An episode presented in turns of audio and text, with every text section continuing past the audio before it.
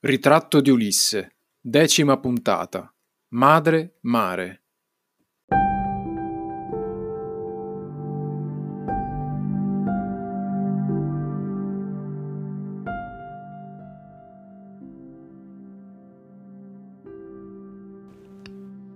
Stephen, an elbow rested on the jagged granite, leaned his palm against his brow and gazed at the fraying edge of his shiny black coat sleeve.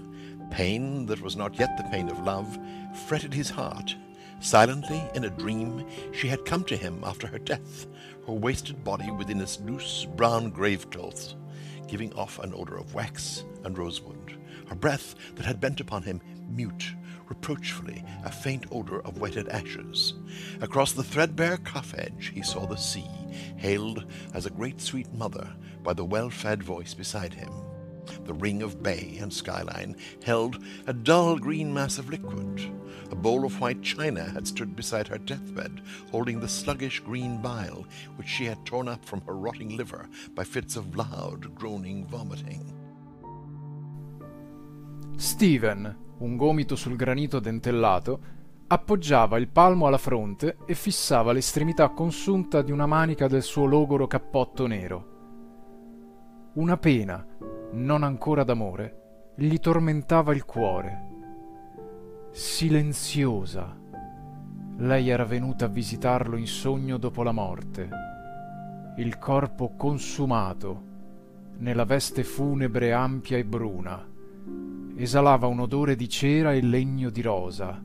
Il respiro, chino su di lui, muto, carico di biasimo un odore lieve di ceneri bagnate. Oltre il polsino liso scorse il mare salutato quale grande dolce madre da quella voce ben nutrita accanto a sé. L'anello della baia e l'orizzonte contenevano una massa liquida color verde opaco. Una scodella di ceramica bianca accanto al letto di lei conteneva la bile verde e melmosa risalita dal suo fegato marcio tra il fragore di fitte di vomito e lamenti. Ecco, provando subito a leggere la prima frase tradotta da Terrinoni, Steven, un gomito sul granito dentellato. Ora, a parte questo granito dentellato che forse è reso anche meglio con l'aggettivo granito scabro utilizzato dagli altri due colleghi di Terrinoni, ma a parte questo, invece è importante notare come Terrinoni sia stato l'unico a non mettere la preposizione con prima di un gomito. In originale infatti non c'è alcuna congiunzione o preposizione. Dopo Steven abbiamo la virgola e poi subito an elbow, un gomito. Sono quei segni dell'immediatezza che cominciano a emergere nello stile della scrittura joyciana. Quindi avrebbe ragione Terrinoni a non iniziare con Steven con un gomito sul granito, ma semplicemente Steven, un gomito sul granito. Sono parole, sono dettagli che però possono cambiare di molto eh, sia la forma e sia la sostanza che già in questo brano Joyce potrebbe trasmetterci. Proseguendo la lettura abbiamo appoggiava il palmo alla fronte e fissava l'estremità consunta di una manica del suo logoro cappotto nero. Terrinoni è l'unico fra i tre traduttori che riporta il fatto che la manica appartiene a un cappotto, a un logoro cappotto nero. Gli altri parlano di una manica nera lustra, senza citare il cappotto. In originale, in effetti, noi leggiamo coat sleeve, manica di cappotto. E allora cosa fanno? Traducono shiny con lustra, riferito alla manica, ma Terrinoni forse indovina anche qui, traducendo l'aggettivo shiny con logoro, riferito invece all'intero cappotto, non solo alla manica. Quindi shiny non tanto nel senso di lustro splendente, ma nell'aspetto lucido che un tessuto assume quando è soggetto così ad eccessivo sfregamento, quando è liso, logoro, infatti. Abbiamo oramai capito che Steven non se la passa granché bene finanziariamente accampato come un ospite nella, in una torre. E nella medesima condizione saranno anche i suoi vestiti. Quei vestiti di cui parlavamo nel video numero 4, che erano già di seconda mano, quando la madre, ancora in vita, eh, li preparava al figlio in vista della sua imminente partenza per Parigi, alla fine del ritratto dell'artista da giovane. Poi leggiamo, una pena non ancora d'amore gli tormentava il cuore, e preferisco tormentava al rodeva, utilizzato dagli altri due traduttori. Joyce puntualizza che questa pena, oppure come traduce De Angelis questa sofferenza, non è una sofferenza d'amore. Allora, riprendendo lo schema Linati, eh, intorno a questi primi episodi dell'Ulisse, potremmo dire che Steven Dedalus non soffre ancora né il corpo né il sentimento dell'amore. Silenziosa, o silenziosamente, come De Angelis scrive rispettando l'avverbio silently, come gli abbiamo già visto precedentemente fare in maniera piuttosto diligente quando ci sono degli avverbi. Ecco, silenziosa, lei era venuta a visitarlo in sogno dopo la morte, il corpo consumato nella veste funebre ampia e bruna. Veste funebre oppure sudario, come traducono Celati e De Angelis. In particolar modo questa veste funebre che per Terrinoni è ampia e bruna, per De Angelis è un sudario sciolto e scuro e per Celati scuro e svolazzante. Magari lo svolazzante forse dà una, una nota un po' troppo grottesca all'immagine. Però effettivamente il termine loose utilizzato da Joyce potrebbe in effetti contenere tutti e tre questi, questi aspetti, questi significati, ampio, sciolto, svolazzante. Notate sempre, ehm, come abbiamo già fatto in video precedenti, quando il monologo interiore comincia a introdursi nella narrazione, come in queste frasi, ehm, senza quasi che il lettore se ne accorga.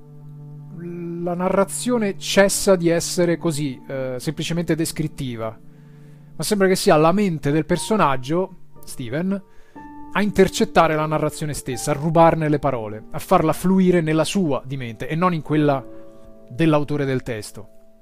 Se provate infatti a rileggere e a riascoltare questa frase, ve ne accorgerete meglio e poi anche la frase conclusiva di questo stesso brano. Procedendo poi con la lettura dell'Ulisse, anche in questi primi episodi, vedremo come la tecnica del monologo interiore diventerà sempre più preponderante caratteristica.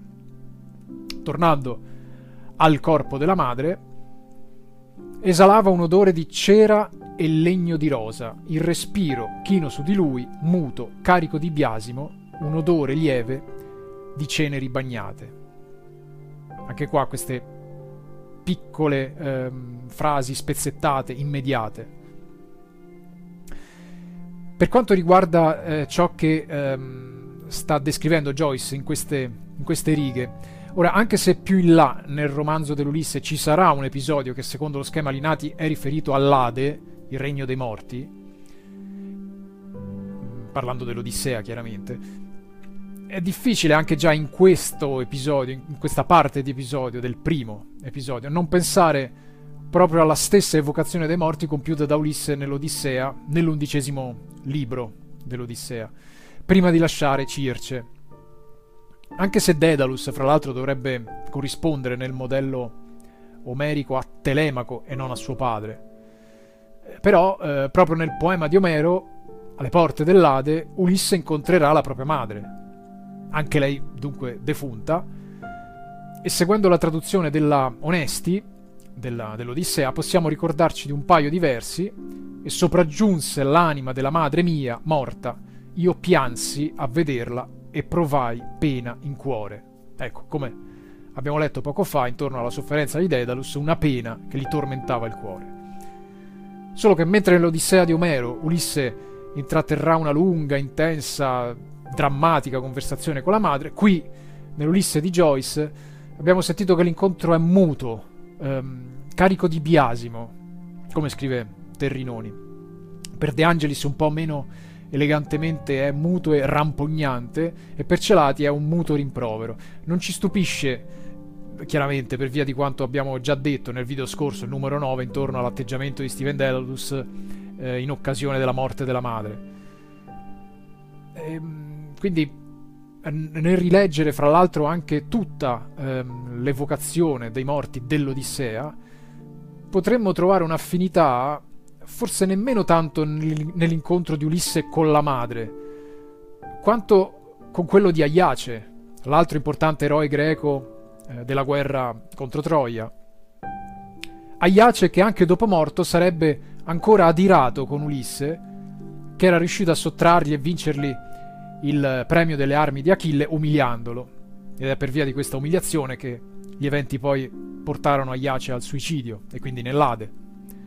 È celebre questo silenzio sprezzante di Aiace verso Ulisse nei versi di Omero. E questo ci riporterebbe al respiro muto e carico di biasimo della madre di Steven venuto a trovarlo dopo la morte. Ma non allontaniamoci troppo dal, dal brano, proseguiamo la lettura. Oltre il polsino liso scorse il mare, salutato quale grande dolce madre da quella voce ben nutrita accanto a sé. E degli accostamenti fra la madre e il mare avevamo già ascoltato nel video scorso la voce del Pingue Buck Mulligan.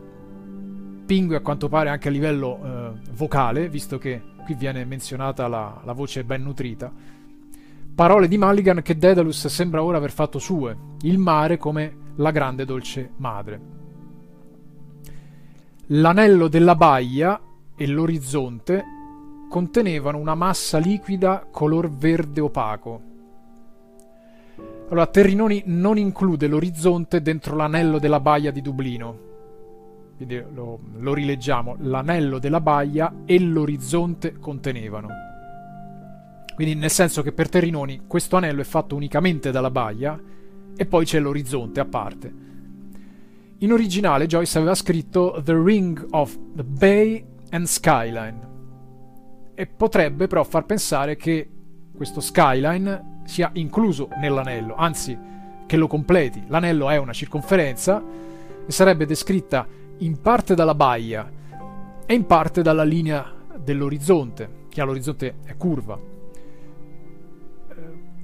Quindi forse potrebbe essere più appropriato ehm, nella scrittura quanto ha fatto De Angelis, l'anello della baia e dell'orizzonte, e allo stesso modo anche Celati, che ha tradotto eh, ring con circonferenza invece di anello. E questo anello contiene questa massa liquida di colore verde, fosco per De Angelis, opaco per Terrinoni, spento per Celati, dull per Joyce. Andiamo alle ultime frasi. Una scodella di ceramica bianca accanto al letto di lei. Terrinoni dice letto, ehm, sottointendendo, a differenza degli altri traduttori, che è letto di morte, deathbed, come dall'originale. Joyce non si fa problemi a specificarlo per quanto ovvio. Poi c'è la parola bowl, qui eh, scodella. Avevamo incontrato già fin nel primo video, in quanto Buck Mulligan ne teneva una in mano. E come allora anche qui viene tradotta differentemente, scodella per Terrinoni, bacile per De Angelis, ciotola per Celati, solo che nel primo brano che abbiamo letto conteneva la schiuma eh, di Mulligan per radersi, che fra l'altro Mulligan sta ancora utilizzando. In questo brano invece contiene, anzi proseguiamo direttamente la, la lettura, conteneva la bile verde melmosa risalita dal suo fegato marcio tra il fragore di fitte di vomito e lamenti. Ecco, fra le differenze nelle traduzioni di queste frasi piuttosto fisiologiche, evidenzio che per le parole conclusive fragore di fitte di vomito e lamenti, De Angelis con il suo accessi di vomito alto gemente, ecco, utilizza questo termine alto gemente, eh, una parola composta, molto joysiano se, se vogliamo a pensarci. E comunque questa fisiologia che, che stiamo leggendo, quasi spudorata nelle frasi di Joyce, sarà tutt'altro che un'eccezione nel corso dell'Ulisse. È vero che eh, Steven Dedalus è giovane, eh, lo abbiamo detto, non soffre ancora il corpo, ma gli altri personaggi adulti sì. E per adesso abbiamo parlato come personaggio adulto della madre. Ora, è questo un brano che, unito ai precedenti, ci consente già di avere un piccolo assaggio della costruzione del romanzo dell'Ulisse da parte di Joyce, o meglio della sua decostruzione. Già potremmo avvertire un'impressione di vaghezza, per questi continui ritorni su elementi già visti della trama dei personaggi, degli oggetti stessi che Joyce eh, inquadra. perché Joyce effettivamente più che descrivere, ecco, inquadra cinematograficamente, lo abbiamo detto, è un regista meticoloso, dal montaggio però convulso, ridondante, quasi ossessivo, quindi entra nei dettagli per poi uscirne, per poi entrarne di nuovo magari da altre angolazioni. Ad esempio, questa rasatura della barba di Maligan che sembra non concludersi mai e continua a accompagnare i gesti del personaggio. Oppure il colore verde che ci sta perseguitando in questi ultimi paragrafi, dal muco del fazzoletto di Steven, dal colore del mare, il colore della bandiera irlandese o il colore del simbolo del rinascimento letterario irlandese, fino alla bile nel vomito della madre. Quindi anche se in una veste via via diversa, sembra poi di leggere sempre delle stesse cose, degli stessi luoghi, degli stessi pensieri che però si attraversano fra loro, si fondono, cambiano. Ecco ancora come avevamo detto nel video introduttivo, il pittore non appena riesce a definire il suo ritratto si ritrova di nuovo a tornare indietro sui suoi passi, a cancellare e ricominciare. Tutto ricomincia, tutto ritorna eternamente nell'Ulisse, così come l'Odissea, il ritorno per eccellenza. E siamo solo all'inizio.